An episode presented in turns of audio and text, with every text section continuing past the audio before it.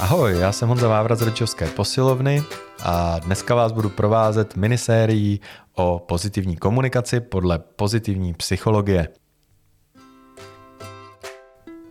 Díl čtvrtý. Čas jeden na jednoho a komunikační ping-pong. Pokud mluvíme o pozitivní komunikaci, budování vztahu, musíme se také dotknout podmínek, které jsou pro něj nezbytné. Jako psychoterapeut můžu potvrdit, že pro budování vztahu a komunikace, která pomáhá, je ideální rozhovor dvou lidí v podmínkách, kde není příliš rušivých podnětů a věnují si naplno pozornost.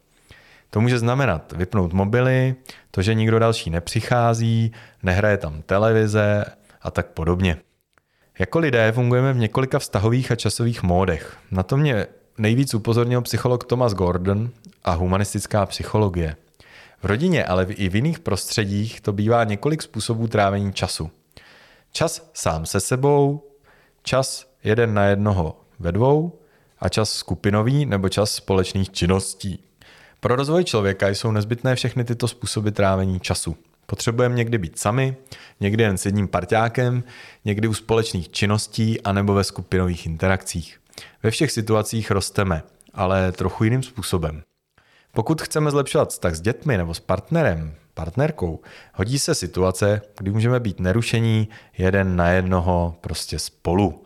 Pokud máte víc dětí a trávíte čas většinou všichni dohromady, vyzkoušejte si někdy vyrazit s jedním z nich na procházku nebo někam, kam rádi chodí, nebo s nimi dělat o samotě to, co rádi dělají. Zkuste třeba jít i každý s jedním dítětem zvlášť a vystřídat se místo společného výletu. A zkuste si pro jedno dítě vyhradit 20 minut nebo půl hodinku, ve které stlumíte a odložíte mobil, vypnete rádio nebo televizi a nebudete řešit žádné domácí práce. Sednete si třeba spolu na zem a budete vymýšlet, co by vás společně bavilo. A pokud je to pro vás běžná rutina, gratulujeme, protože si myslím, že patříte spíš mezi ten menší počet rodičů, kteří to v okolnostech jejich situace dokážou. Řada rodičů uvádí, že jim to pak pomůže vnímat dítě zcela jinak. Lépe se jim spolupracuje. Začnou se proměňovat problematické chování i situace. A to i v jinou dobu, kdy nejsme sami se sebou. Pokud dítěti umožníme s námi pravidelně být a nemuset nic konkrétního plnit, doplňuje to zásobník lásky. Pro komunikaci je dobré se dítěti přiblížit fyzicky, dívat se mu do očí, protože je malé, tak se snížit na jeho úroveň. Proto jsem říkal třeba si přidřepnout a sednout si na zem. Zkuste si na mě vzpomenout, až se budete dětem snažit říct něco přes celý byt a budete mít dojem, že vás ignoruje. Pokud tedy máme hřiště, tak si můžeme začít hrát. Tím je nyní myšlená situace, ve které jsme sami, máme na sebe čas, jsme si blízko a nic zásadního nás neruší. Společnost Lena Early Talks rozvíjí výzkum o vývoji komunikace dětí. Došla k tomu, že pro rozvoj komunikace je zásadní takzvaná komunikační výměna. Představte si to právě jako ve sportu. Tenis, ping-pong, přihrávky, nahazování v baseballu. A všimněte si, že tyto konkrétní činnosti taky často děti baví. A rádi je dělají s rodičem. Cvičí jim to nejenom postřeh, ale zároveň se odehrává i něco, co je pro vztah důležité. Jednou já, jednou ty.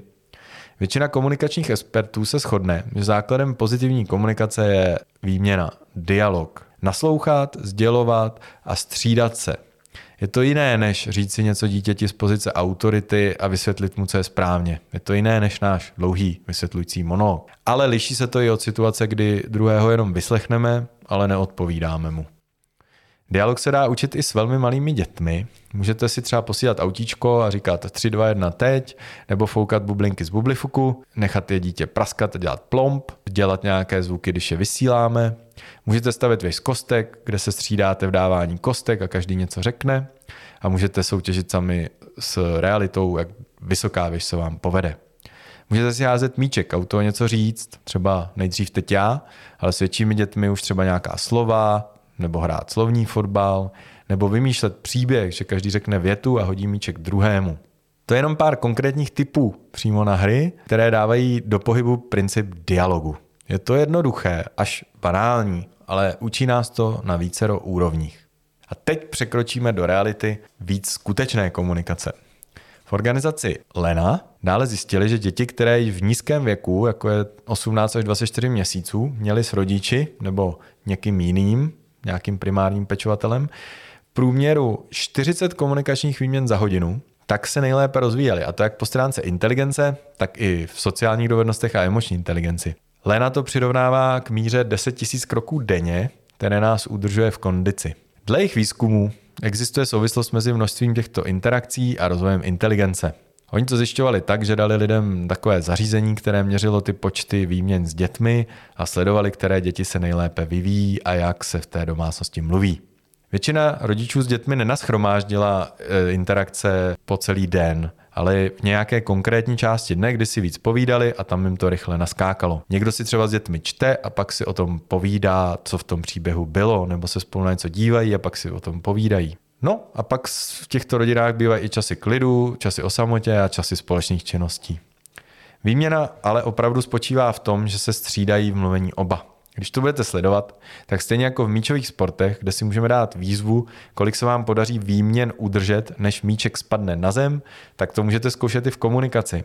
Zkuste rozvíjet s dětmi komunikaci tak, aby přinešla další a další výměny a zkuste si to spočítat.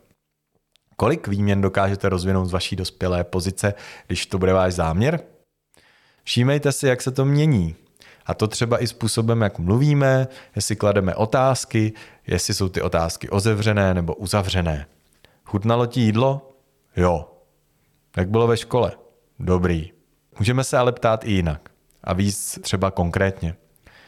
Co ti v tom jídle přišlo nejchutnější? Brambory? Hmm, brambory jsou dobrý, ale mě zase víc chutná maso. Nebo byl dneska ve škole Petr? Jo. A byl už na té dovolený a vrátil se? Mhm. Jak se měl? Jo, prej tam zažili něco zajímavého. Co tě dneska nejvíc bavilo? Přišlo ti něco, co ti udělalo radost? A tak dále. Mohlo by to pokračovat třeba. A chutná ti víc z masa řízek nebo kuřecí stehinka? Hmm, spíš v oboje stejně. Je, mohli bychom si třeba něco z toho udělat zítra, já bych měl chuť. Hmm, to by možná šlo. A pomohl bys mi zítra voloupat brambory? Ach jo, to mi moc nejde a nebaví mě to. Hmm, a to když to uděláme jako fajn čas a pustíme si třeba nějakou audioknížku a budeme loupat spolu. Jo, to by mohlo být lepší. A tak dále. To by mohlo být pro dnešek vše a v příštím díle si povíme, proč nás děti líp uslyší, když budeme mluvit bez záporu.